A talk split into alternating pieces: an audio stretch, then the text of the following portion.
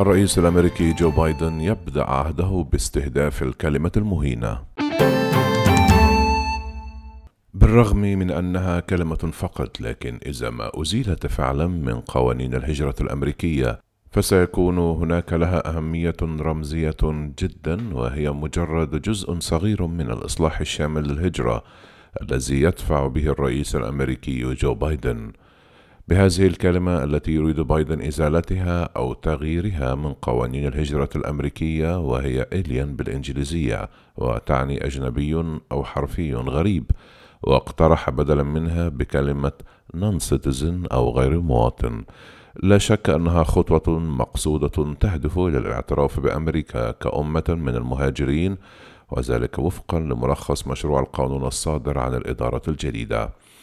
كان مصطلح غريب غير شرعي illegal alien الذي انتقد لفترة طويلة باعتباره إهانة غير إنسانية من قبل المدافعين عن حقوق المهاجرين. أصبح أكثر إثارة للجدل خلال عهد الرئيس السابق دونالد ترامب حيث شجع بعض كبار المسؤولين الفيدراليين على استخدامه بينما اتخذت العديد من الولايات والحكومات المحلية إجراءات لحظره. يقول خوسي أنطونيو فارغاس وهو مهاجر غير موثق تسعى منظمته Define American إلى مزيد من الدقة في توصيف المهاجرين. ويوضح فارغاس أن الطريقة التي نصف بها الناس تلتصق بهم حقا وهي تؤثر على كيفية معاملتنا لهم. الطريقة التي نتحدث بها عن المهاجرين تشكل السياسات إنها تضع إطارا للقضايا المطروحة هنا حقا وهي تقر بأننا نتحدث عن البشر والعائلات ماذا تقول القوانين الآن في الولايات المتحدة؟ يعرف قانون الولايات المتحدة الأجنبي أو الغريب على أنه شخص ليس مواطنا أمريكيا وأشار مسؤولون في الماضي إلى انتشار المصطلح في القوانين الأمريكية للدفاع عن اختياراتهم للكلمات. ففي عام 2018 وجه المدعي العام السابق جيف سيشنز المدعين العامين للإشارة إلى شخص مقيم بشكل غير قانوني في الولايات المتحدة على أنه غريب غير شرعي. مستشهدا بالقانون الأمريكي في رسالة بريد إلكتروني على مستوى الوزارة. غالبا ما استشهد ترامب بمصطلح غريب في خطاباته حيث حذر مما رآه مخاطر الهجرة غير الشرعية وغير المراقبة ففي حديثه على حدود المكسيك الأسبوع الماضي على سبيل المثال في أحد خطاباته الأخيرة كرئيس استخدم ترامب المصطلح خمسة مرات على الأقل. قال فاركاس كنا في إدارة ترامب البعبع الدائم. عندما كان ترامب في ورطة فإنه يبدأ بالحديث عن الغير شرعيين ويتحدث عن الحدود لكن لم يكن كل من في إدارة ترامب معجبا باللغة المستخدمة. ففي مقابلة مع صحيفة واشنطن بوست نشرت قبل فترة وجيزة من استقالته من منصب القائم بأعمال وزير الأمن الداخلي في عام 2019 قال كيفن مايكلين للصحيفة أنه تجنب استخدام مصطلح الغرباء غير الشرعيين ووصفهم بدلا من ذلك بأنهم مهاجرون. ونقلت الصحيفة من ماكلاين قوله أعتقد أن الكلمات مهمة للغاية إذ أبعدت نصف جمهورك عن طريق استخدامك للمصطلحات فسوف يؤدي ذلك إلى إعاقة قدرتك على الفوز بأي جدال.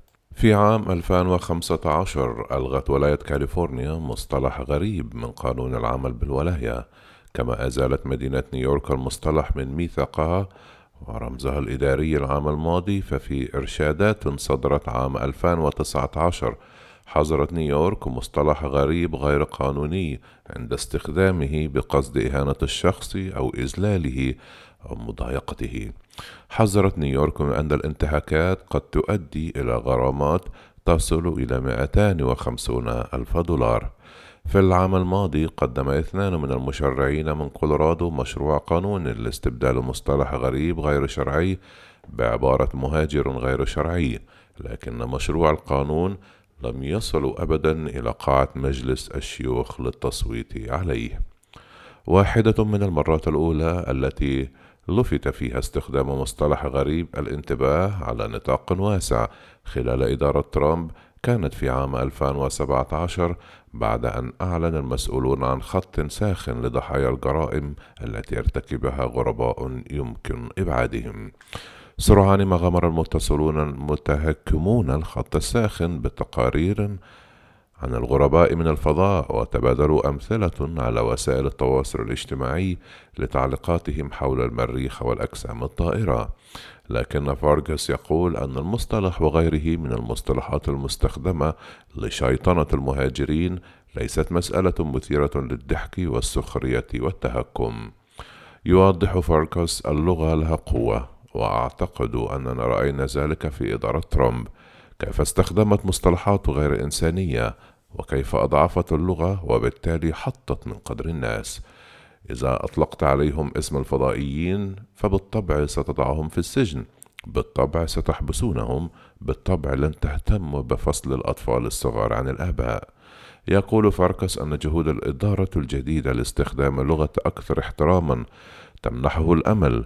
في أن وجهات نظر بعض الأمريكيين بشأن المهاجرين غير المسجلين قد تتغير أيضا ويقول أن تغيير كلمة واحدة فقط يمكن أن يكون لها تأثير بعيد المدى على ملايين الأشخاص.